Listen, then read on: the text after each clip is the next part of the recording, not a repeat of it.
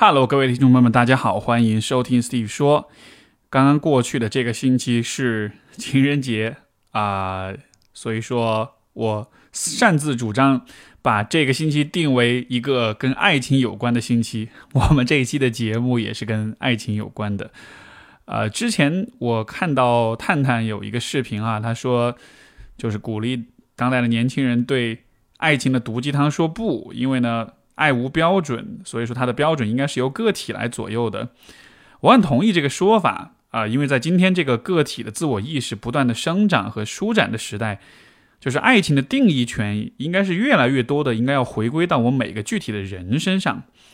但是呢，这种回归我觉得也会带来一个挑战，就是说，如果你要去定义你自己的爱情的话，你就需要先建立起就是自己对爱情的这个理解，而你要建立这种理解呢，你可能又需要先有一些自身的实践体验。谈恋爱的这个体验经历，呃，我我觉得可能大大多数人可能都是有的啊，但是呢，从体验当中去提炼出对自己有指导意义的观念，并且啊、逐渐的形成自己对爱情的理解和定义，这个不是一件很容易能做到的事情，它其实是需要蛮多的内省跟梳理的。所以我今天做这期节目，就是想借着这个话题，把后面这个梳理的过程展示出来。简单点理解就是说，我会跟你分享我的一些个人的恋爱经历，然后跟你分享我是怎么样站在心理学的专业角度去回顾和分析这些经历的，最终又得出了怎样的一些经验和一些发现。那我知道每个人的经历都是独特的，所以说呢，有可能你会在我的这些故事里找到你自己的影子，但是更重要的是，你可以参考我的这个梳理方式，然后用类似的一个过程去审视你自己的经历，这样到了后来，你就可以整理出完全契合你自己的呃爱情观，你真的可以做到就是左右你自己爱的标准了。好吧，那就让我们开始。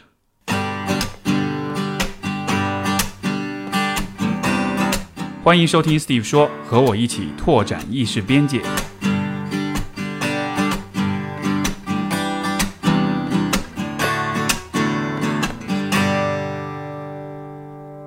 其实我在准备这期节目的时候，心里面还是有点小忐忑哈，因为这也就是一个呃呃回顾自己历史的过程，也要更多跟大家分享，敞开自己。呃，我之前一直鼓励大家去做个人成长史的梳理，我觉得今天这个过程也是类似的，只是说呢，我是专门聚焦在我的情感经历这个部分，然后也把我的一些故事跟大家讲出来听。这也应该是我就是第一次以这样一个这么系统的方式去去讲这部分的故事啊。以前可能只是一些简单的一些啊、小故事，但今天我其实是想按照之前人生呃成长史的这个梳理方式，就是把它分成不同的阶段，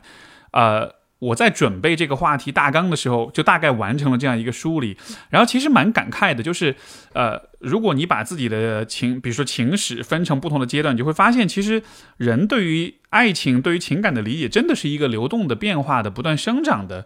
呃，这样一种感觉。呃，每一个阶段真的都会很不一样。比如第一个阶段，首先我是这样分的。啊、我把我的情感的情感经验的进化史吧，我把它分成了中小学时代、大学时代，然后恋爱，然后回到单身，然后最终走向婚姻，就这样大概五个阶段。在第一个阶段呢，就是中小学的时代。呃，先说故事吧。我在初中的时候有一个同桌，呃，我大约暗恋了他整个初中的三两年吧，就是有两年多的时间都一直暗恋他。然后呢，嗯，你现在问我，就是我到底喜欢他什么，我也不知道，因为他的相貌也不是那种特别出众的那种，在班上肯定就是说不是那个，你知道每个班上都有最漂亮那一波、最受欢迎那一波女生，对吧？但他并不属于那一波人。到了今天，我也不知道我到底喜欢他什么，但是这个恰恰就是中小学时代，我的中小学时代对于感情的一个很有趣的一个现象，包括我觉得很多人在心智发展在这个阶段可能都会是这样的，就是这个阶段我们对于爱情更多的是一种好奇，然后更多的是一种模仿跟扮演，就是你其实不知道什么是爱情，你也不你也体会不到你爱一个人或者不爱一个人，但是当你看到身边的人有了很多跟爱情有关的一些行为的时候，你就想要去模仿，想要去扮演，然后呢，你就会把这个事情变得很任务化。所以，呃呃，具体到我自己的经历当中，特别有意思的一个事儿就是，呃，我当时给他写了一封情书，呃，还写蛮长的，具体写什么内容我已经记不得了。然后这封情书我就。写好了，信信封装好了，放在包里，放在书桌里，然后就想着有一天我忍不住了，我就要给他。结果这封情书放在我的书桌里放了一整年都没有送出去，所以你可以想象吗？就那个情书一直放在书桌里，然后你随时在想啊，我要不要给他，我要不要给他？但是就一直都没有送出去，所以这个是一个特别好玩的事情。然后我今天回想起来这个事事情的时候，我也在想我当时是怎么想的，是发生了什么。然后我就觉得这个阶段呢，我其实。爱情对于我来说像是一种任务化的游戏，就好像是说，这个爱情的体验就等同于是你去完成一个任务，你去做一个任务，对吧？对我来说，这个任务就是送这个情书。而那个时候，我们的同桌不是说是那种一直都在一块儿的同桌，因为就是呃，我是。我跟他是并排坐的，但是我们分在不同的小组，然后我们的这个座位呢是从左到右，就是每隔好像是一个星期还是两个星期，这个座位就会往往左边移一排。这样子的话呢，就是大多数时候我们是坐一块儿的，但有些时候我们中间会隔一个过道，然后到了某一个星期，他就会移到最左边之后，他就会再回到最右边那一个小组去。这样的话，我就会有一两个星期见不到他，然后但是过了两个星期之后。又呃，继续往所有的这个同学往左边移之后，我又会再移到最右边去，然后呢，这时候又又跟他做同桌了，就一直不停的经历那个循环。然后这个过程中，那封情书就放在那个书桌里，一直跟着我的书桌，像是漂洋过海一样飘了好多轮。所以回想起来这个事儿，我就觉得特别好笑，而且这个真的是代表了我在最初的那个阶段对于爱情的那种就是非常懵懂的那个阶段那样一种状态，就它是一个非常非常任务化的一个体验，因为我所有的注意力都放在了去描呃去模仿这种很形式化、很任务化的这样一个行动，但是那个阶段呢，我其实心智上并没有很成熟，所以我其实。也体会不到那些很细腻的情感，而且尤其就是那个时候，我并不理解说，其实爱情的体验更多的不是来自于，就是去完成这些形式，不是去做任务。这个做任务只是为了让你进入到关系当中，在关系当中，你才能够真正的体会到，啊，两个人之间的互动是什么样的一个感觉。我为什么会分享这一点？其实，因为这也让我想起，就是有的时候我会接到有一些朋友的，呃，相对偏年轻一点的朋友啊，他们会问的一些问题，这种就是比如说我要怎么去表白，我怎么去去去向对方表达我的好感，才能够啊让他和我在一起。就是当有些朋友把这个表白这件事情看得特别重的时候，我觉得这个还是会有一点去把爱情这个事情给任务化的一种嫌疑，就是。你会认为爱情就等于是去表白，但你并没有看到说，其实表白这件事情只是一个开端。其实你们的关系好或者不好，并不完全是由这个表白来决定的，而更多的是由后面的部分来决定的。如果你不懂这点，如果你像我当时那样子，只是在模仿那些就是旁人可以观测的、可以观察观察到的那些事情的话，你就会把很多的呃，你就会给这种就是这些行为、这些具体的这些任务，就是赋予很多额外的意义，就觉得好像嗯。我表白失败，好像我这情书写的不好，呃，这个关系就完蛋了，对吧？当然，我们当然这个当时我是不可能知道的，因为那时候确实是刚刚开始有情情感的经验。但实际上到了后来，慢慢的成熟之后，经历的多了之后，你才会发现，其实真正决定爱情好坏的是后面的那个互动。嗯，所以回回想到这个故事的时候，我觉得一方面是觉得挺好笑的，但另一方面我也觉得 就是完全能够理解。包括当时我写这个情书，因为 在写的时候，呃啊，首先这情书后来，我我有一个时间，我心里面决定放下它了之后，我就把这封情书烧了，所以现在有点可惜，就没有留下来。要有留下来的话，也我我如果今天手边有，我一定会拿出来跟大家念一念，就估计会我一边念一一边会特别觉得会觉得特别好笑啊。但是我的记忆当中，当时写这个情书也是就是改了好几稿，写的特别认真。然后为什么这么做呢？其实也是因为我当时把很多的希望寄托在了这个表白、写情书这样一个事情上，就还是那种很任务化的思维，就觉得只要我做好了这件事情，这整个关系就会好，而没有看见说这只是一个开始而已。所以，嗯，我觉得可能对于比如说情感经验相对比较少或者比较年轻的朋友来说，在这个阶段的话，我我估计可能有些朋友也会和我有类似的一种啊困扰或者一种疑问，就是会很担心自己犯错，很担心自己某一件事情没有做好。像很多这种学生时代的爱情电影啊，或者是一些小说啊、故事，你都可以看到，就是年轻人在面对爱情的时候是非常怕犯错的，是非常小心、非常生涩，呃，那种小心翼翼的那样一个样子的，对吧？呃，这这当然是那个时代的，呃，这个年纪的特性，我觉得也有它美好的一面。不过另一方面，我还是想通过这个故事，呃，去给大家一种建议，就是应该多去尝试，多去练习。然后也不要去害怕犯错误，因为这个阶段其实你最大的挑战就是看见没有哪一件事情是可以完全的定义你的整个情感体验的。这个阶段其实最重要的事情就是多尝试、多练习、多去拥有啊有关爱情的体验，哪怕是你知道写了情书、表了白，对方会拒绝你，这也 OK。因为就像我说的，其实本来这个阶段我们的人的心智发展就还并没有成熟，尤其是在这个青少年时代，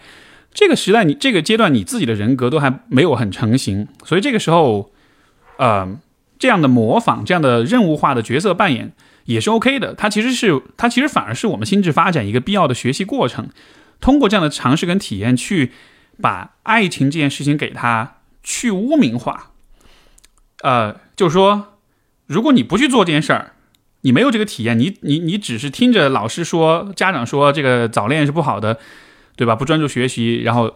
他你就你就帮你就让他们替你定义了爱情这件事情。但如果你自己尝试过，你经验过，虽然是一个任务化的模仿跟扮演，但是你自自己有了那个实际的体验之后，你至少就可以确定说这件事情我我去做了之后，我我不觉得它是一件丢人的、糟糕的、坏的事情。我觉得这个感觉还不错，它可能不一定有特特别特别的美好。但至少它没有很糟糕，对吧？你经历过了，你才有可能去污名化，你才有可能去把这个经历给正常化。所以我觉得在这个阶段，我的那种很多的经历，我觉得都充满了各种各样的生涩的、这个幼稚的、天真的想法。但是其实今天回想起来，我一点都不觉得这些事情是不必要的。我觉得这是一个很好的开始，呃，我的那种好奇心跟那种模仿的欲望，驱使着我懵懵懂懂的走入了爱情的这样一个领域。它是一个很好玩的开始，它并不完美，它也不可能完美。但是今天想起来的时候，我会觉得我很开心，我在那个阶段就开始了对这件事情的思考跟探索。所以这是第一个时代，是中小学的时代。第二个时代呢是大学时代，然后，呃。大学时代的话呢，我谈过一个女朋友，有，呃，其中一个女朋友有大概一年半，快两年的时间，这是相对来说比较长的一个一段关系了。这个女孩呢，其实是当时我们上大学，因为当时是在加拿大留学，然后我们是有这个中国学生会，所以很多留学生会聚在一块玩，就形成很多的这种小团体。所以说，当时在这个女孩其实是我们一圈朋友当中其中的一位。然后呢，那个阶段可能一方面是有荷尔蒙的影响，另外一方面也是有这种友谊的这种助推，呃，两个人就在一块儿了，而且在一块儿之后，这样你知道，就是大家一帮朋友在出去玩的时候就特别方便，对吧？反正反正都经常出去玩，如果又是情侣的话，这个氛围就会更紧密一些，大家就会更热闹一些，所以就很也是很自然而然就在一块儿了。呃，虽然说好像我对于喜不喜欢他这件事情有了更多一点的感觉。但是回想起来，我觉得总体来说，我其实也跟上一个阶段很类似，就是我并不是那么的明确，我我我有多么喜欢她，或者我喜欢她到底喜欢的是什么。所以当时就是这个跟这个女孩在一起之后，当时就有一个很奇怪的感觉，就是一方面呢，好像你看平时出去玩也挺开心的，然后大家也很熟悉，也有很多共同的朋友，但是另一方面就好像是我一直对这个关系就感觉不满足，啊。这种不满足，你你你那个时候你很难去描述，因为按道理来说，各个方面都是一帆风顺、一切顺利的，但就是有一种很隐约的不满足。包括后来分手，其实我们也没有呃什么特别明确的一些原因或者冲突，就不是说移情别恋了呀，或者是大家发生了严重的矛盾呃矛矛盾冲突啊这样子的，最后的分手其实就是对我来说，因为是我提的，而大概的动机就是说我感觉不到有很强烈的那种情感喜欢这个人。这个阶段其实我对于爱情这件事情啊是有很多很多自我怀疑的，因为呃大学我应该是有过三段情感经历。一般的长度基本上都是大半年到一年左右的时间，而且我后来就发现是有规律的，就是前面的三个月是热恋期，这三个月的话就是各种激情、各种火花四射的。但是呢，基本上过了这个热恋期之后。就开始降温，然后心里面那个感觉、那个不安和那个不满足和那个莫名其妙但又说不清楚的那种疑惑感就会开始出现，然后这种感觉会越来越强、越来越强、越来越强，到了最后，他就让我彻底的没法留在这个关系里了，尤其是无法留在一个看上去并没有任何大问题的一个关系里。所以这个，所以这样的一个状况，当时给我带来非常多的困扰，呃。让我觉得是不是是不是我是我哪有问题？是不是我这辈子要住孤生呀，或者什么的？所以带着这样一种困惑，包括后来我分手的时候，其实这个过程挺挣扎的。因为如果你没有一个很明确的原因分手的话，你分了之后其实是很容易复合的，对吧？就是对方也放不下你，你自己也很犹豫。这种情况之下分了，对方很难过，哭着来找你。然后一心软又会在一块儿，但在一块儿不久又会发现这个感觉还是没有变，那又会分。但是分了之后呢，就这样反反复复就分合合好几次。所以当时跟，呃，这个大学时代这个女朋友之间也是拉扯了蛮长一段时间，最终大概是一年半两年左右，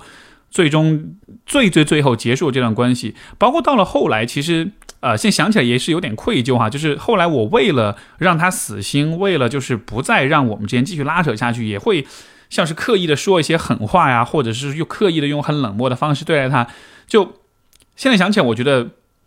这样子做也是让我感到不安，让我觉得不好意思，让我感到歉意。但是对当时的我来说，可能确实不知道应该怎么办，确实是一个很呃很糊涂、很不知所措的一个状况。所以，我后来去回顾起这一段关系，包括这个阶段的话。呃，去看一看这个阶段我的呃情感经历的这种特点，我觉得就是会总结出是这样的一些状况。首先就是我会发现，就这个阶段其实朋辈的压力是很大的。什么意思呢？就是因为你看你进入大学之后，尤其像我这样就是去留学了之后，那你跟同学之间这种关系会很紧密，因为大家都在外面上学，对吧？没有家人，没有以前的老朋友，所以说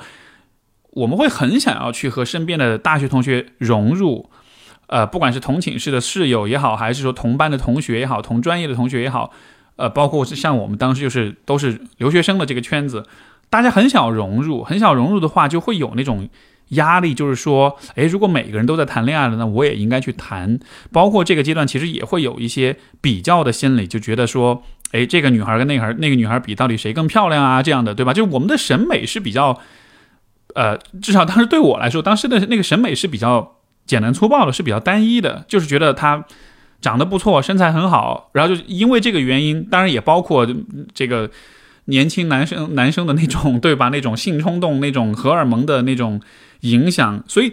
就就好像是会有这样的一些呃因素的影响，就会让我还是会想要进入这个亲密关系。那你看这个这个阶段，我的亲密关系的动力跟上一个阶段比，它就多了一些东西。上一个阶段我完全是在模仿，我自己主观上我不太有很强的那种驱动力，但到了这个阶段的话，就有了更多一些的动力。这种动力一部分来自内在，就是我自己的内心的对情感的渴望，对性的渴望。外部的动力就是来自于这种要融入群体，要大家都有了伴侣之后，我也应该有伴侣，包括在一个圈子当中去玩，会有这种压力要在一起。嗯，所以很有趣，就是这个阶段，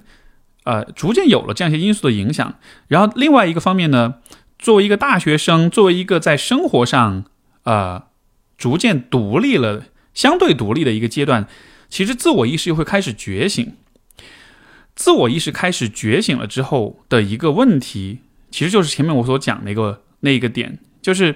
我会模模糊糊的觉得对这个关系是不满足的。今天回想起来，我其实能够理解为什么当时有这种模糊的不满的感觉了。其实就是因为我的自我意识开始觉醒了，我开始觉察到了我自己心里面对于事情是有一些期待的。但是因为这只是一个开始觉醒的阶段，我还没有那么的了解自己的内心，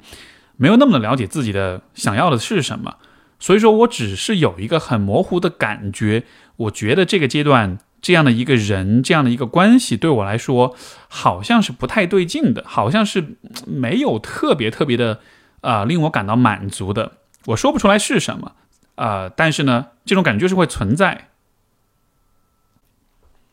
而且，如果把这个现象放大一点说，我之前在节目里也提到过，我之前选专业啊，别人问我你是怎么走上心理学这条道路的，其实现在回想起来，当时我选择心理学这个专业也是一个类似的状况，就是。我当时对心理学是有一个很模糊的感觉，哎，我觉得我好像喜欢这个专业，但那个时候你要问我具体为什么选这个专业，我其实根本说不出来，因为你得很有自我意识，你得很知道自己心里是怎么想的，你才能说很很具体的、很理性的去描述你做选择的这种动机，对吧？但那个时候我不具备这样的清晰度，所以说我只是靠只能靠那个很模糊的感觉去做判断。那么回顾这样的一个呃。年纪的这种特性，我觉得总结出的一个想法，呃，或者是一个经验，就是说，这个阶段的话，呃，不要期待自己能把问题想得非常清楚，不要自己，呃，不要呃，认为自己可以，就是说，对某一个人或者某一段关系有非常非常确定跟确凿的那种感觉。呃，大学时代，因为有，因为大家的这个社会身份的有点开始转变了，对吧？逐渐从从学生转向社会人的这个过程了，所以这个时候有些朋朋友们已经开始考虑，比如说婚姻的问题了。包括我也知道，可能有很多人结婚也是跟自己大学的恋人结婚哈。但是总体来说，我都觉得，嗯，我不鼓励。当然，我祝福那些跟大学同学结婚的人，但是同时我也不是特别的鼓励你在大学阶段就立刻就要找人去结婚。原因就是在于我我我刚才所讲那一点，这个时候你对于很多事情的感受是比较模糊的。而这种模糊性，如果有大有比较大的外界的压力的话，就是有别人的这种影响的话，你很有可能就会放弃你的这个模糊的感觉，你就会忽视它。比如这个时候，你家里逼你结婚，催得特别紧，对吧？或者比如说对方条件特别好，哎呦也很有钱，或者是长得特别特别漂亮，或者家境特别好什么的，然后这个时候你就会找一个外界的因素去说服你自己。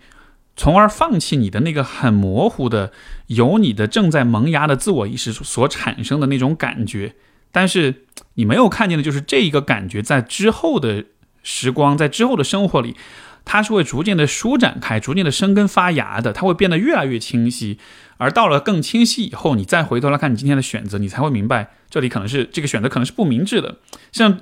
比如说，我也会想起，呃，以前我见过的一些。来访的这个案例，就真的是就是跟自己的高中或者大学同学结婚，包括我自己家里面也有呃我认识的人，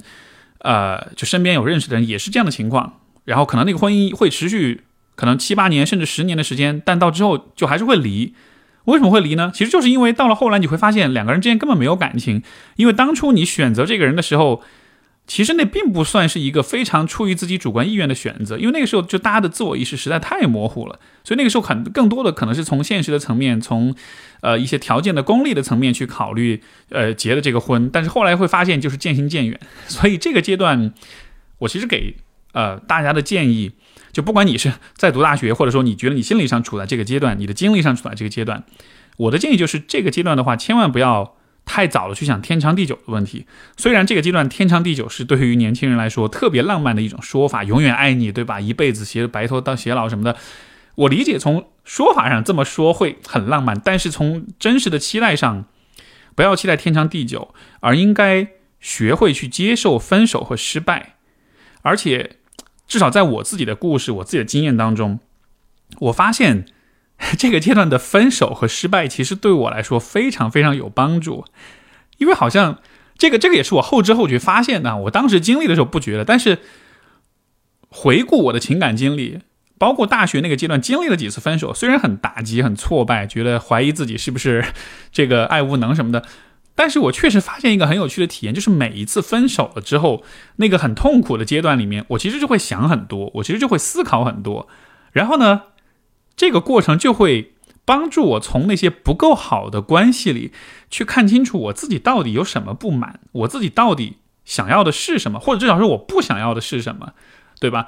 虽然这个也不是。就是一次分手就可以立刻帮你看明白，但是你稍微 多经历几次之后，每一次哪些让你不满的事情，你在回顾跟反思当中，你就可以逐渐的明白。比如说我刚才提到那个女孩，我后来跟她分手之后，我其实也花了很相当的时间去慢慢的去恢复，去情感上去重建。当时我就会想很多，就是为什么我觉得不满足，为什么我跟她在一起感到不开心？明明我们在一块玩啊，朋友之间啊，这种就都是日子都是过得挺开心的，但是。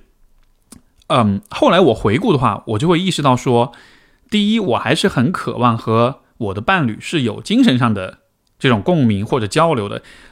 这个就是这个期待，真的是我在这一段关系之后我才意识到的。在这之前，我想的很简单，就是两个人在一块开心过日子玩儿就 OK。但是在那之后，我才意识到说，如果没有精神太多精神上交流，只是这样日复一日的去重复这种开心快乐的时光的话。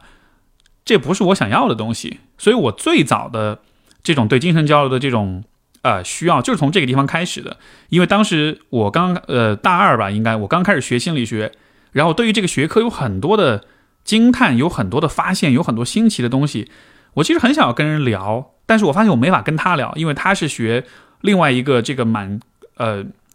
精算，应该是是一个就是很工具化的那种专业。所以说，呃，他也是一个相对更想的更少、更单纯、更简单的一个人，呃，所以我就发现我没有办法跟他聊很多的话题，这也让我就是在那种平时的日常的感官的愉悦之余，就觉得自己缺了一些东西。所以当时和他这段关系结束之后，这样去反思、去思考，然后就会发现，哦，我其实很需要这种精神交流。而且如果进一步展开这个思考，我觉得。这也帮助我逐渐的形成一种理解，就是对于爱情或者是对于生活的一种理解。就是我会发现，从我的这个实践经验当中，我会觉得我自己是一个，呃，相对来说更倾向于有变化、有一定的不确定性的这样一种人。因为其实每一个人的在呃性情跟人格的倾向上面，呃，有一些人更倾向于稳定。固定秩序，有些人更倾向于不确定性跟变化，那这个分布是每个人都是不一样的。我在这些关系当中，我就发现，我好像更多的还是偏向于那个不确定性的那一方。虽然我不是那种极端的 冒险，然后极端的这个。追求刺激跟新鲜的那种人，但是我也有就是可能保守的，或者是讲究秩序、讲究掌控的那一面。但是我确实不能只有这个部分，我确实需要一定程度的变化。而当时的那种一成不变的那种呃开心跟那种享受，就确实会觉得时间久了的话，我会那样的一个状态。我会觉得自己好像在逐渐的失去很多东西，失去很多对于生活的热情，对于包括对于感情的、对于爱的这种激情。所以也是这个这个发现，真的也是后来经历了之后，在反思的时候才想到这些。因为如果你不经历这个的话，你就真的会认为你所需要的就是。开心幸福，对吧？但是谁知道经历了开心幸福之后，你才发现，嘿，不对，开心幸福只是只是主料，它当中还需要有很多调料，还需要有很多还许多增加的部分，然后的话才能逐渐调配出一个最佳的一个配方。所以基本上我对于我的爱情观的思考跟反思，从这个阶段经历了这么几段这个挫折跟打击了之后，我就我就开始有了一个有意识的去。调配我自己的爱情秘方的这样一个过程，所以这是我的大学时代。然后时间快进呢，就来到了呃，我毕业然后归国，回国之后，当时我刚来上海的时候也谈过一个女朋友，呃，这段关系其实当时我觉得给我印象特别深的一点就是，我们每天的这个生活其实非常像。按部就班的婚姻，首先就是我们是怎么走到一块儿的呢？呃，我还是 今天说起来，我其实还是会有一个很很很很好笑的一个现象，就是我也说不太清楚到底是因为什么而走到一块儿。我觉得更多的可能是因为孤独吧，就是因为很多年一直在海外留学，后来回来之后又也没有回到家乡，而是一直在北京，后来在上海在工作，在独自一人，所以确实在心灵上是非常孤独的。嗯。另一个方面还有一个变化，就是因为开始工作了，所以说实际上你就要面对一个更大的、更复杂的一个世界，而在这个时候，你人就会更加的渴望在生活中有一些比较确定性的东西。所以当时选的这个女朋友，呃，理性上我知道这可能不是最好的选择，或者不是最适合我的选择，对吧？因为包括我上我说了上一个阶段，我很强调这种精神上的交流也好，或者是生活中有一些变化性也好，但是。因为是从，呃，学校走入社会，所以这经历了一个巨大的变革跟动荡的阶段，就是人内心还是会忍不住想要去寻找一些很确定性的东西。所以那个时候我跟他，呃，就是我们就直接就住一块儿了。然后呢，两个人就开始上班了。开始的阶段其实也蛮蛮开心的，每天大家早上起来一起吃早饭，一起去上班，然后就是那种那种按部就班的那种，像已婚夫妻的那种很城市白领的那样一种生活方式。呃，所以一开始也是觉得确实带来了一些安抚，带来一些安慰。回想起来，我也觉得那是那个阶段，呃，我确实会容易去渴望、去向往那样的一种状态。而且这个问题，如果我们再联系到更大的关于生命阶段的发展的话，我觉得也是有一个很有趣的现象，就是你看，我们提到在大学阶段，我开始我的自我意识开始发展，哈，就好像是更更有有更清晰的自我意识了。本来大家就会想象，哎，是不是这样子的话？当我走上社会，当我变成一个经济生活上更独立的人之后，我的自我意识就会变得更强呢？结果我的发现就是，也许，但是不一定，因为学校的生活毕竟还是很简单的，但是在社会当中的话，你所面对的挑战跟压力跟冲突也会更多。在这样的情况之下，嗯，一方面是你不一定。就是你的自我意识的那个发展的程度不一定跟得上这个突突然的这个变化。另外一方面，就是人就是会累，就是会不想要想那么多，就是还蛮想要去找到一些很明确的脚本去指导你的。所以说实话，其实你你别看我今天在节目上跟大家讲自我意识啊，讲这种独立思考什么的，但是在我就是经历这个从学校到走入社会这个过渡的这个过程中，在那个阶段，当时谈那个女朋友的时候。我其实是非常投降的，我是非常放弃我的自我意识，我是非常想要，就是幻想着在啊婚姻，在一个社会给你提前规划设计好的一个故事脚本当中找到方向的那样一个状态。不过呢，呃，这个状态也没有持续特别长的时间，因为这种逃避。呃，到了后来，我会还是慢慢的会发现，他还是令我感到不满足的。我我觉得这个地方也是感谢自己的内心吧，就是你在理性上做了一些选择之后，你的内心还是会很诚实，他还是会有不适，还是会有不甘心，会有不会有不满足的那个感觉，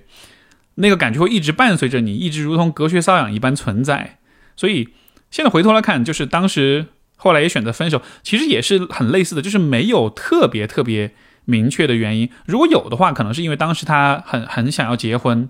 嗯，也许他其实也跟我经历着类似的一个状况，很想要找那种安全感，找到那种确定感，所以很想要结婚。我们因为这些事儿吵架，闹得不开心，到了后来关系也越来越差。呃，当然也包括我自己在情感上，慢慢的越发的就觉得我我想要退出这个关系，就不是因为这个这个关系有真的有那么的不好，而是因为我想要退出。因为逐渐的，就还是在那种关系的不满当中，我开始思考为什么不满，我开始试图去，去发，去拷问我的内心，去去试图在我的意识深处、灵魂深处去去去找到那个让我不舒服的部分，去看一看它到底是什么。在这个不断搜索、不断探索的、不断的看清的过程中，我逐渐的意识到，就是我有很多问题还没有想明白，我的人生有很多可能性还没有探索，而。对方确实不太是一个，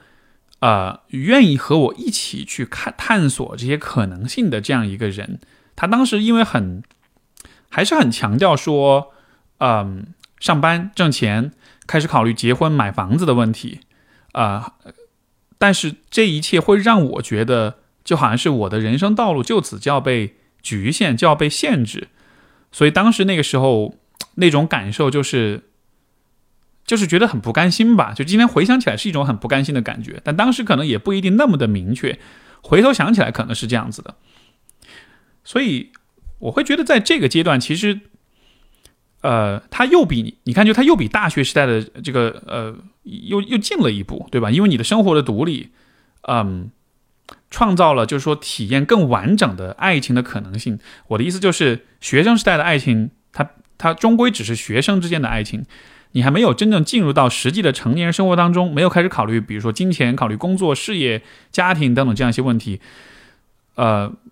那个学生时代的爱情只是大家在一块玩、娱乐、消费而已，对吧？但是没有开始真正一起生活，所以毕业之后开始工作，这个时候的爱情的体验是更完整的，就是是整个这个 full package，对吧？整个套餐你是全部都能够体验的，不像以前是一个只能体验一部分。嗯，但正是因为如此，所以生活的复杂性也会增加更多的，就是说对关系的这种挑战，而且。就真的是一下很多事情变得很复杂，爱情也变得不再只是一个单纯的情感上的体验，逐渐你需要去囊括很多的其他的议题，关于钱、关于事业、人生追求，包括社会期待这样子。就是好像突然一下，我会有种感觉，这个阶段，呃，感情这件事情的那个复杂性是几何级数的爆炸式的增长。它相比于学生时代的爱情，真的是很不一样。这也就意味着，嗯，怎么说呢？我觉得这个阶段可能也是。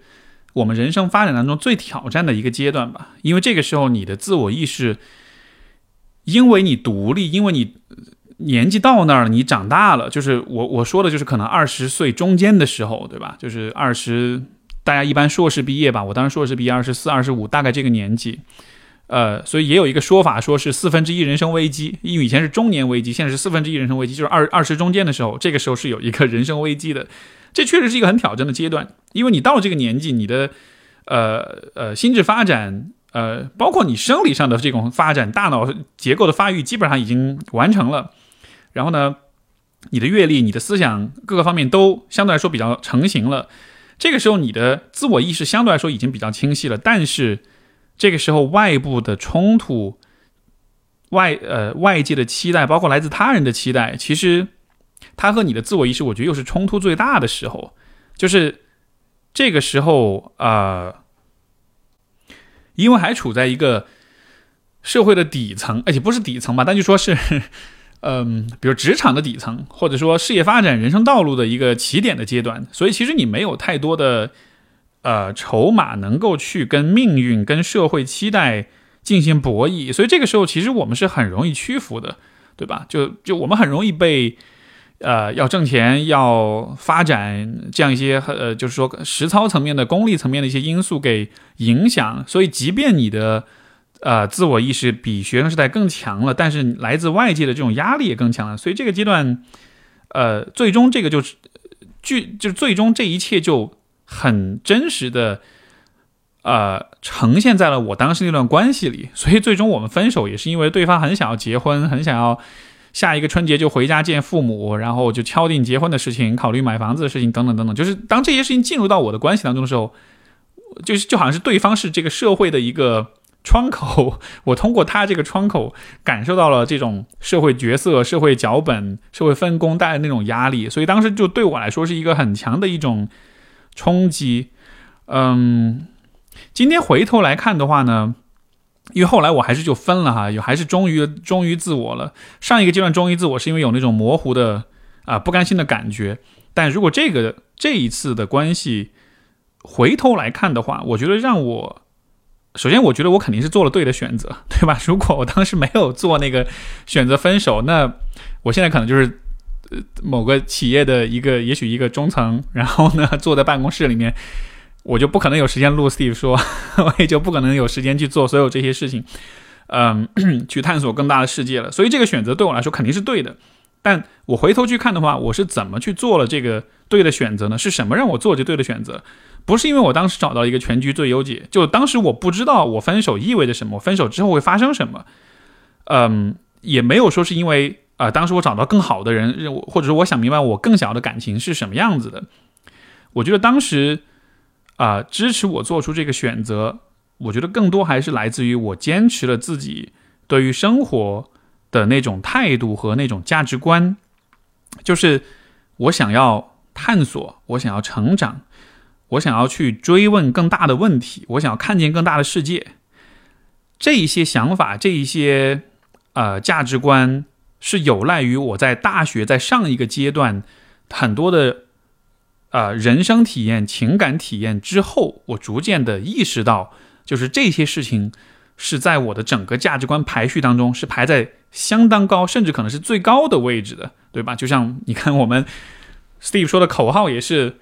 拓展意识边界，你就足以看到说这件事情对我来说是非常非常重要的。所以当时我决定了去分手，也是因为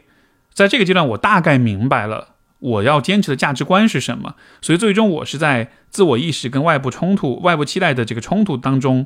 我还是选择相信我的自我意识。我相信了说，如果我确实认为我的价值观是这个样子一个排序的话，那我就要去坚持它。然后所以才做了这样一个选择。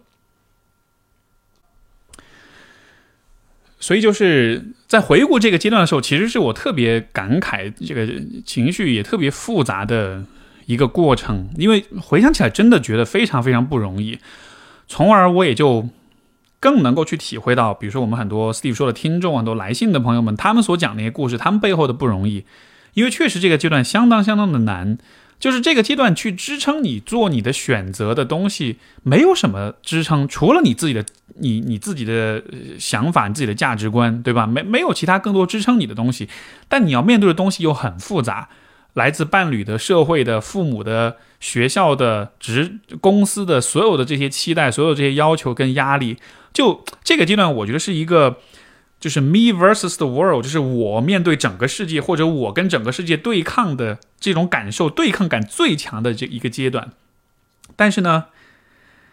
也正是因为这样的对抗，所以我就从分享经验、建议的角度来说，我也会觉得这个阶段是一个最考验你个人价值观，包括个人信仰的阶段。而你需要做的事情，也是尽你所能的去坚持你的这种价值观。就是如果你运气足够好，你在大学阶段有了足够多的，嗯，经历和思考，就是不是足够多吧，就是有初步的经历，有初步的思考的话，那么你到了这个阶段，你逐渐的就会开始，慢慢的发现，就是你的那个价值观金字塔要怎么去搭，然后这样子的话，你对自己的很多想法就会越来越明确。嗯，虽然我们。可我我不知道，也许有些朋友会说，价值观这个东西很虚，哎，它它有看不见摸不着，我们真的有必要去坚持它吗？我觉得反过来说，就是当下的人生，呃，生活的期待、社会的期待，包括来自周围人的期待，这些期待反而是最容易变的东西，因为当你的年纪增长，当你的人生往前走，包括当时代变化之后，这一切都会变，对吧？比如说，有些人说：“我刚毕业，我我就是没钱啊，没钱。但你以后会挣钱啊。就你刚毕业和你毕业五年、毕业十年之后，你的收入，只要你不是太懒惰或者太嗯这个抗拒工作啊，或者你你的这个 事业发展一定是会往上走的，你的收入一定是会提升的，你在经济上的这种游刃有余的感觉一定是会越来越强的，对吧？你看，这是会变的，社会对你的期待。”家人对你的期待，在你刚刚开始工作的时候，当然会闹得很厉害啊！年轻人嘛，对吧？这个时候都会有这样的一些想象。但说实话，当你工作到了三十甚至三十五岁了，那个时候家人对你就没有那么多想法了，因为已经看到你的生活就是会一步一步那样去走了。他们反而就更更明白了，说好吧，让你自己去把握你的人生，我们不要来插手了。所以，就是很多我们在这个。这个四分之一人生在二十中间的这个阶段，面对的这些挑战呀、压力啊，所有这些焦虑、这些想法，这些东西都是会变的。但是你的价值观不会变。你看，就像我的价值观一直都没有变。从那个时候开始，我说我要探索，要去发追问更大的问题。到了今天，我还在做这样的事情。所以那个阶段，虽然我理解在情感上去坚持自己价值观很挑战，但是它的好处就在于。你今天，你慢慢的会发现，不论世事如何变迁，不论生活怎么往前推进，但是，如果你做了符合自己信念、符合自己价值观的事情，今天你是会满意的。今天你是会觉得我有做对的选择。如果你当时没有坚持你的价值观，如果你去做了在当时来看像是一个最优解或者一个权宜的，嗯呃。功利收益最大化的选择的话，到了今天你就会发现，你今天不知道要怎么去化解你的价值观和你当和你今天生活方式、今天人生路径之间的这个冲突，对吧？比如说，如果当时我继续选择跟那个女朋友结婚，然后呢，很有可能就是我们也可以顺利的工作，然后也可以挣钱买房，然后就这一切都会走。但是到了今天这个年纪。是我肯定多半已经生了小孩了，然后就是一个那样一个路径。但是如果我到了那一步，然后到了今天这个岁数，有了那一切，但是我再回头来看，我还是心里面会想着想要去探索，想要去追问更大的问题。但这个时候你再要想做点什么，我觉得就非常难了，因为你的路径和你的价值观所指向的那个路径，就它分叉已经走得太远了，是是无法弥合的，所以。在我的想象当中，如果我走了那样一条路，我可能会长久的生活在不开心、不快乐和那种遗憾、那种失落当中，而且也很有可能这就会导致我后来可能还是会离婚。就是 人的内心还是很诚实的，你你做了不不忠于自己的选择，当下你也许能靠你的理性、靠外界的压力说服你自己，但是只要你是一个足够坦诚跟真性情的人，直到有一天你还是会。扛不住，你还是会想要去，啊，重新尊重你自己内心的声音。所以也是因为这个原因，我觉得，如果比如说你结婚比较早，或者说你在刚结婚的时候比较糊涂，比较没有想很多，然后到了一个比较大一点的年纪，像我经常遇到的一些案例，就是可能刚生了孩子，嗯，或者说孩子有个五六岁了，对吧？就整个家庭生活进入家庭生活可能。五到七年，所以他会有七年之痒这个说法。我觉得倒不是说这个数字本身的问题，而是因为可能人在婚姻生活当中待了这么长时间之后，你的你的自我意识、你对自己的了解，可能就会变得更强一些。你你你对自己价值观的这种构建也会更加成型一些。然后这个时候，你真的就会开始去怀疑你的选择，或者重新审视你的选择。所以这个时候，如果当初的选择刚好是像我前面说到的，你你是放弃了对自己的价值观的那种认同，嗯。去追求一种呃收益最大化的一种权益的选择的话，那我觉得之后你去反悔，你想要去改变，呃，包括离婚啊等等等等，我觉得这样的概率就是很大的。所以这个阶段，呃，如果你刚好处在这个阶段，我我会还是会鼓励你不要去害怕放弃，不要害怕失败，也不要尤其不要害怕分手，这是最最最重要的，就是永远永远不要害怕分手这件事情。不要去污名化分手。如果你有注意去听的话，现在为止我一直在跟你讲分手对我是有多么大的帮助。这样的，我确实是如此。因为分手的意义真的不不是在于说，它只是证明了说，就就就分手从来都不证明你是一个不够好的爱人，你是一个爱的能力不足的人。我从来都不会这样去判断。我永远的看法都会是说，任何一段关系的。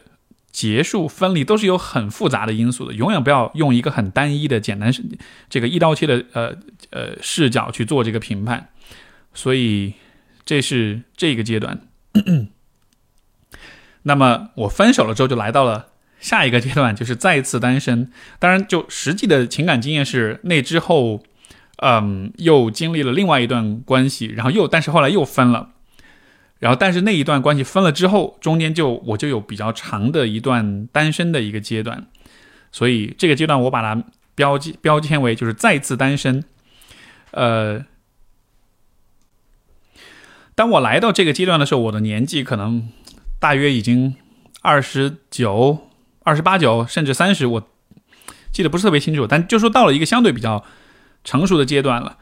嗯，这个阶段就是自我意识也会很强，然后我的这个事业发展也比较独立了，生活、财政、财务上也都比较独立了，所以这个时候就会有一种还是还是蛮自信的一种感觉，就觉得自己各方面都独立了，所以这个时候就好像是我好像就可以完全的去把握我自己的情感生活了。呃，所以这是当时的起始的 起手是这样一个状态，然后呢，呃。当时的一个问题就是，因为经历了之前两段就成年，就是这个走入社会之后，经历了两段呃失败的关系之后，对自己肯定还是会有些打击的。这个也是我觉得恋爱一次一次的分手的一个很好玩的一个地方，就是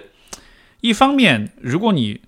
在每一次分手了之后，都会有认真的反思跟觉察的话呢，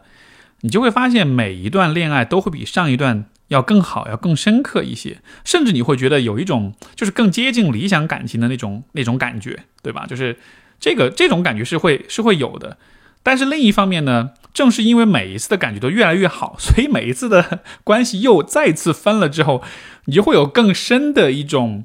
挫败感，觉得自己可能这一辈子都不会再，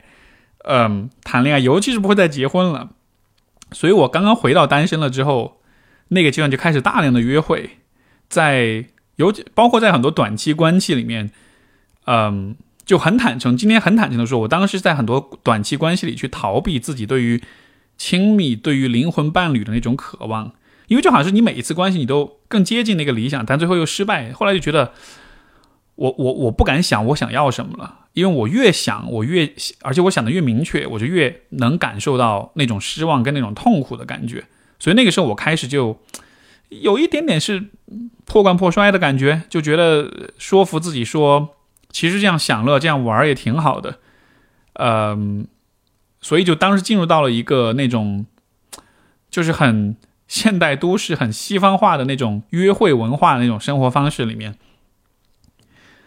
但是那个阶段的话，后来发生的事情是，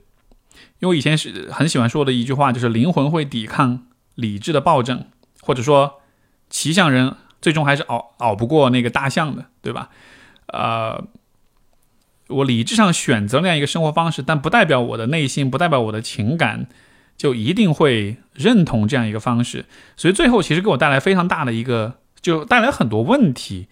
嗯，我会发现我的心变得很冷、很硬。尤其是如果你在有大量的这种约会的话，就是呃，你你要跟很多人见面，你你你不可能每一次都保持一个非常敞开的、非常。柔软的一个状态，因为那样子的话你会受不了，因为太就是太多了，太多的约会，太多的敞开，会给你太多的刺激，所以你需要保持一些距离感，你才能持续停留在那样一个状态之下。那么好处当然就是会有很多新鲜感，会有很多认识很多新的人，很多新奇的体验，但是它的代价就是你的内心会变得越来越硬，越来越封闭，甚至到了后来我都会变得有点性冷淡。就是以前我还是就是对于性这件事情还是蛮呃。蛮渴望、蛮开放的，但是到了后来就会发现，这件事情对我来说就变成了一种让我很烦、让我很不耐烦、觉得很没劲的一件事情。因为就觉得，就是用很悲观的说法，就是就不过不过就是皮肤与皮肤的摩擦而已。就是我真的是悲观到了这样的一种程度，对吧？就本来是很美好的事情，被我觉得是皮肤与皮肤的摩擦。我当时真的心里是这么想的，所以。那个阶段我就知道，OK，这个时候可能是有点问题了。今天回想起来的话，我觉得就是当你在年纪稍微比较成熟，二十七八、三十这个阶段的话，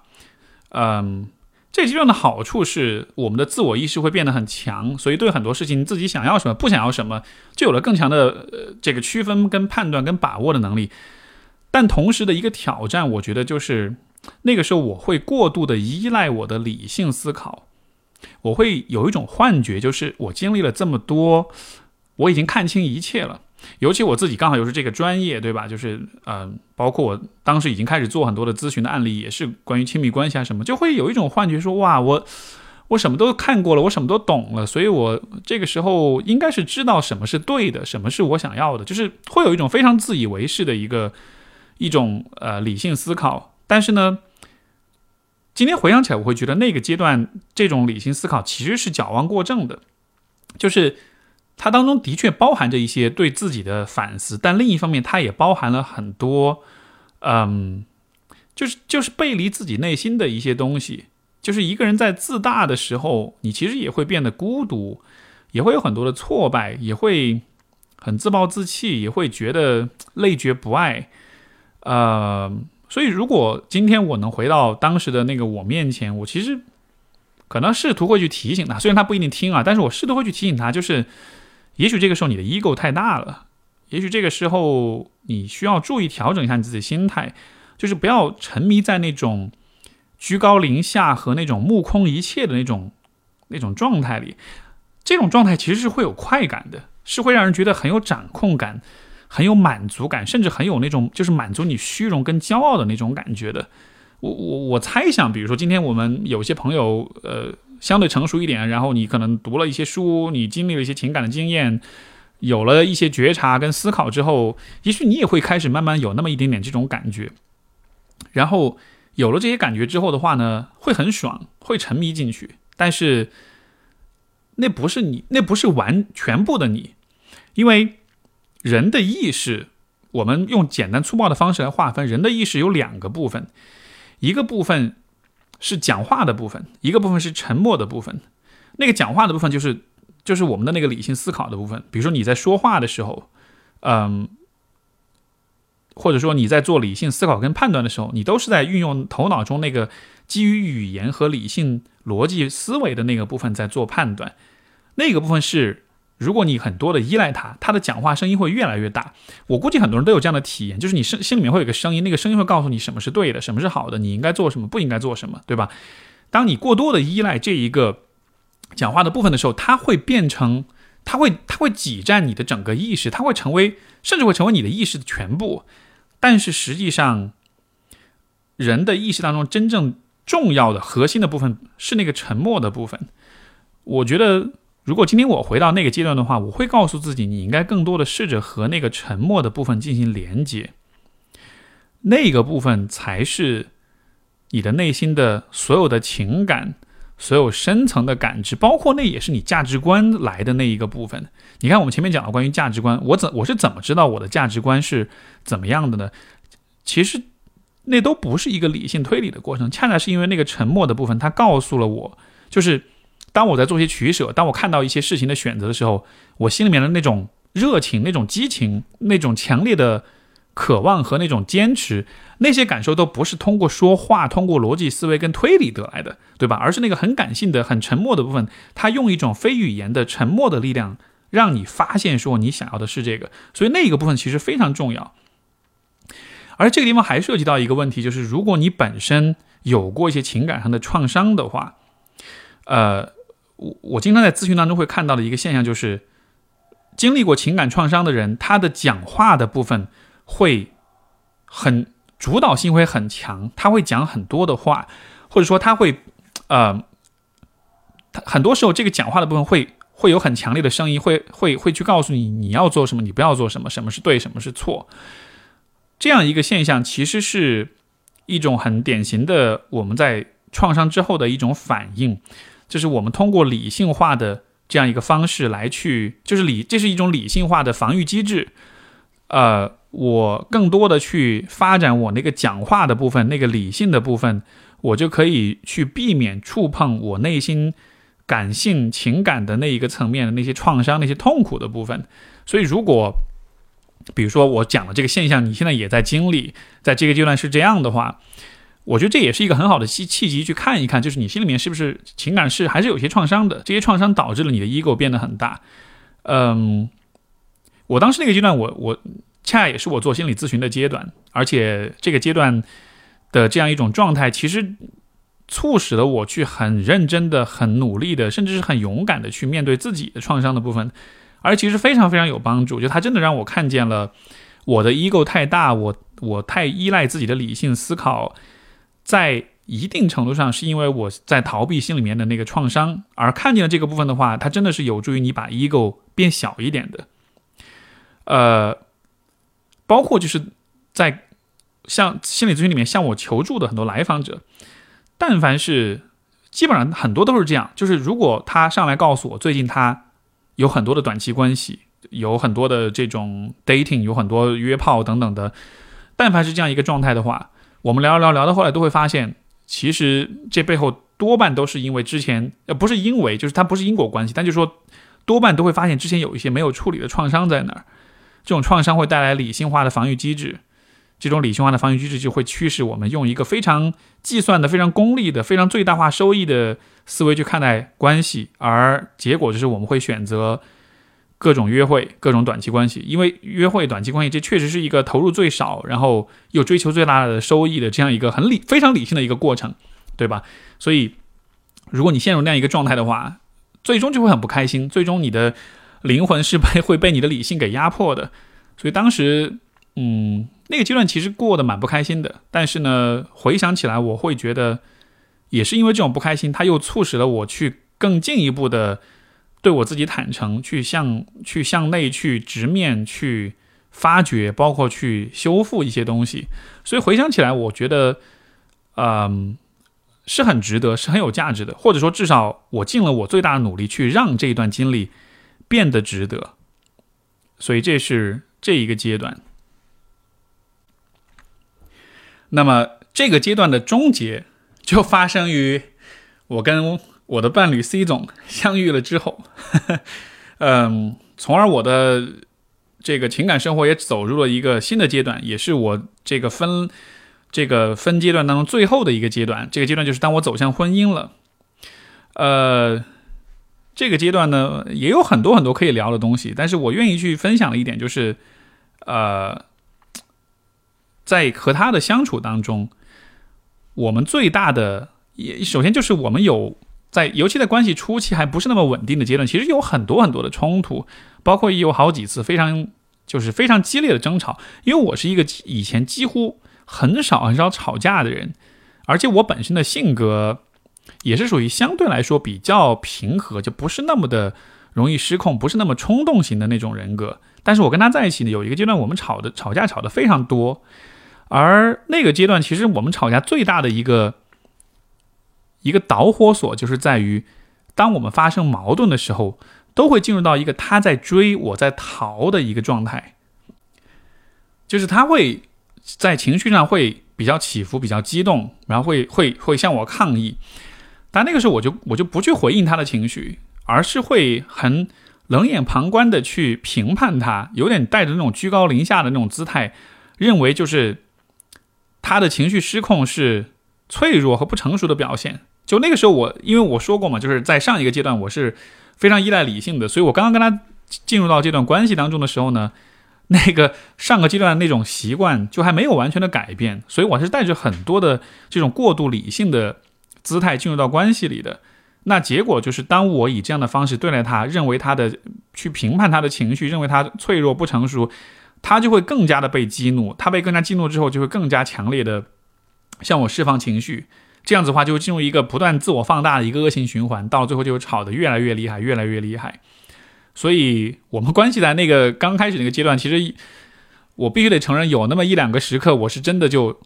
就在放弃的边缘，在在说分手的边缘。因为你想，在上一个阶段，我习惯了很多短期关系之后，对我来说，跟一个人告别就会变得很容易。尤其当你心变得很硬了之后，当你说服了自己，你不 care，你无所谓了之后，对吧？就是就是就是会很容易结束一段关系的。所以，带着那样一种习惯性的。呃，倾向走入跟他的关系，在初期其实确实是很挑战的。从我自己的角度来说，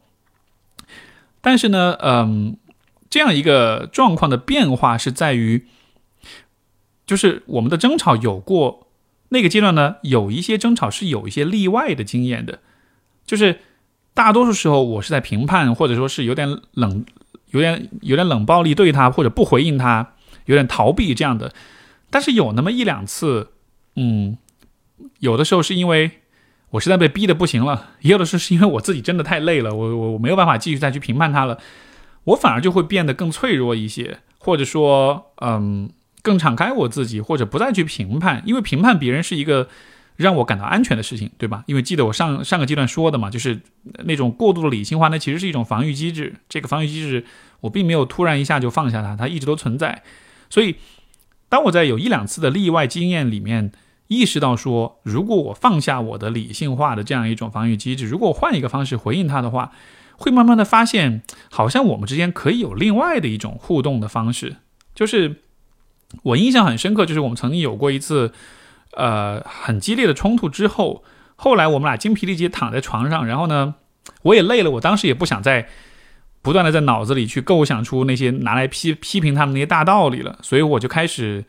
呃。在很疲惫的状态之下，就开始想到什么说什么，然后说说说到后来，我就觉得特别委屈，也觉得特别难过。然后后来我真的就说哭了。我其实当时都挺意外的，就是哦，原来我跟他吵架的时候，我心里面是很害怕的，我是很委屈的，我是很恐惧的，因为我是真的害怕他跟我吵完这一架之后，他就他就不爱我了。就当时这些感受是很真实的，从内心深处的就是出来了。如果我当时没有放下那个很理性的防御，我还是在想方设法的去找到呃找到我的 argument，找到我的这个辩论的这个这个切入点去批评他的话，我就我就没有功夫去停下来去觉察我自己这些感觉。但当时有了这样一个觉察，也表达出来，包括也哭了。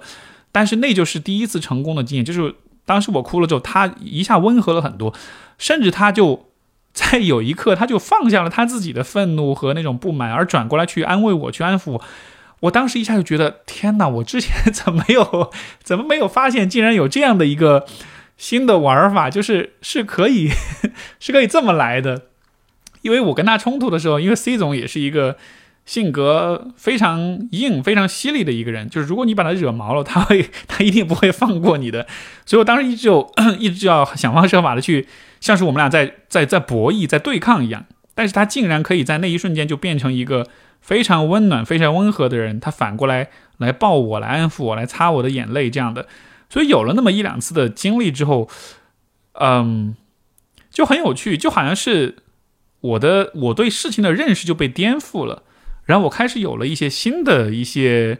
啊路径去去，这个打个比方，就好像是你一直用同样一个方式跟别人跳舞，但有一天你突然发现你学了一支不同的舞，而这个舞跳起来还蛮不错的，还比以前会更轻松，但也更有美感，也更令人愉悦。所以我觉得这个阶段，呃，走向婚姻的阶段，包括我觉得让我的我们的婚姻最终很成功、很幸福，这当中有一个非常非常重要的。因素其实就是，嗯，这个阶段是一个人格二次生长的阶段，因为你看前面的几个阶段，我一直在讲我的自我意识的发展，对吧？就是我我的自我意识发展基本上是在独自生长的，而且从青少年时代开始到大学到毕业工作，就是是有他自己很明确的一个生长的脉络，它都是一个独立发展的一条线，而且基本上到了我二十八、二十七八、三十岁的时候就成型就固定了。我也不觉得我的人格需要再次生长，我会觉得我就是这个样子了。但是在和他的关系里，我真的会有很强烈的这种二次生长的感觉，就是我的 ego 被打破，我对事情的认识被颠覆，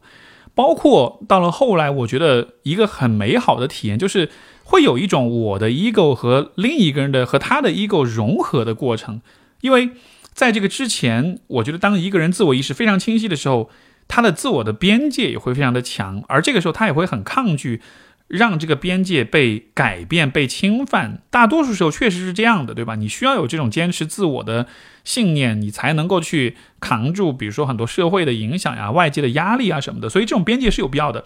但是在一段亲密关系里，尤其是在一段走向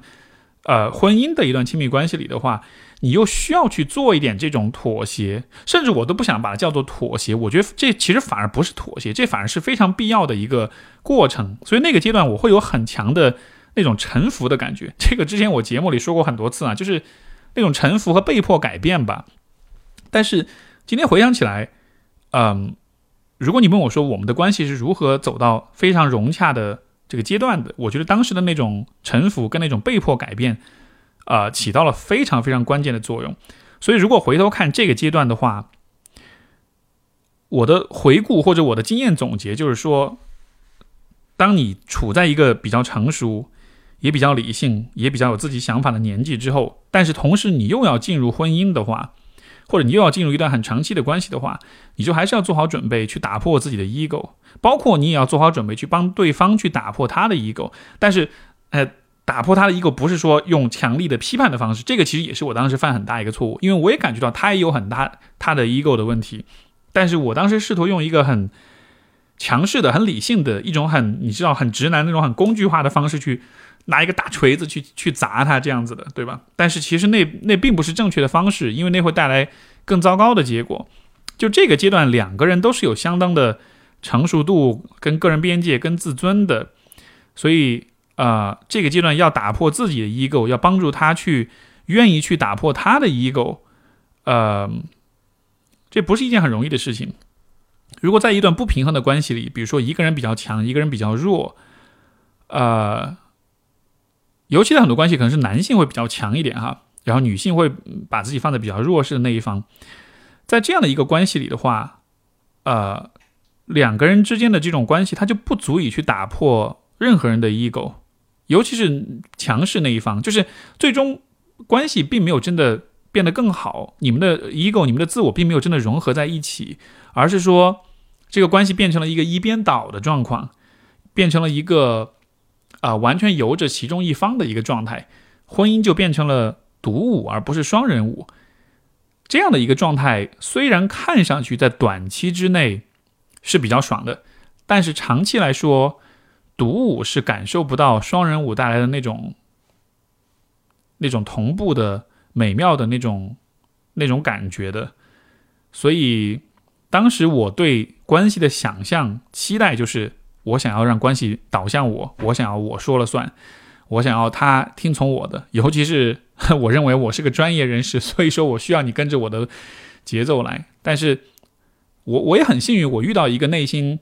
还是挺有力量的一个女性，她没有完全的屈从于我，她跟我以旗鼓相当的方式对抗，就有就不是那种相互攻击的对抗，而是说是一种我们俩在关系当中保持了关系的这种张力，最终这种张力让我们两个都。啊，打破自己的 ego，然后打破了才能融合，对吧？边界开个口，然后才能混，才能混混合到一起来，所以就完成了这样一个过程。所以今天，呃，回头看的话，我觉得那个过程，呃，大概就是这样的。也，我也觉得这是这个阶段非常不容易做到，但是我觉得一旦做到的话，会非常有利于关系，非常有利于感情发展的一个过程。所以。这这大概是我能分享的了吧？因为人生后面的经历都还还没有，还没有出现，比如说生了孩子呀，或者是子女长大呀，包括衰老啊，就这样一些议题还没有出现。所以，也许等我到了老了之后，我再做一期 Steve 说，再来跟大家讲后面的故事吧。但是今天能总结的这五个阶段，大概就是这样。呃，我也希望我这样的一些总结能让你看到，就是在爱情在啊感情关系的。就是在不同的阶段，在不同的维度，啊，是有很多的细节的，是有很多需要考虑、需要去思考的问题的。包括每一个人也是在不断的生长的。所以，呃，当然，我今天讲的故事只是我这个故事很多维度当中的其中一个面。呃，如果真的要全讲，那可能这个时间就这么一点时间肯定是讲不完的。但是我想做的事情就是给大家这样一个示范，让你看到说，当你在考虑你自己的啊。对于婚恋的认识，对于爱情的理解的时候，你需要结合自己的情况做这样的很具体的分析，需要梳理出这样一个，呃，人生脉络的发展，包括亲密关系经验一步一步进化，一步一步发展这样子的。因为我觉得人们讨论婚恋问题的时候，最容易犯的错误就是过度的简化，特别就是偏好那种一句话的那种大道理，比如说找个爱我的，还是我应该找一个爱我的，还是我爱的，对吧？这种问题没有答案，因为这种问题。就它压根就是一个人为构建的，是一个人造的问题，它在现实当中并不存在，因为它是我们为了，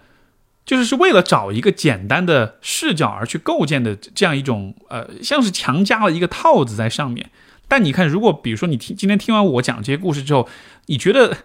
找爱我还是我爱的这个问题，在任何阶段是是有是相关的嘛？是有意义的嘛？其实完全没有，对吧？所以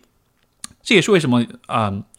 我觉得对于爱情的思考是需要完全结合到你个人的经验，尽量避免那种过度简化的那种啊非常评判的、非常就是一刀切的那样一种大道理。所以呢，我也希望我这一番分享有给到你足够的灵感和启发啊！你在听的时候，包括你听完之后，我觉得你也可以去结合你自己的一些经历，去找到你对于爱的定义，而且呢。如果明确了这个定义的话，我觉得说不定你就离爱就不远了。呃，这就是这期的节目。然后呢，这期节目是由探探特邀制作的。另外，我也邀请大家在节目的评论栏里面说说看，有哪些关于爱情的说教、跟大道理、跟刻板印象是你特别不喜欢的，欢迎与我分享。好吧，感谢各位的收听，我们就下次再见，拜拜。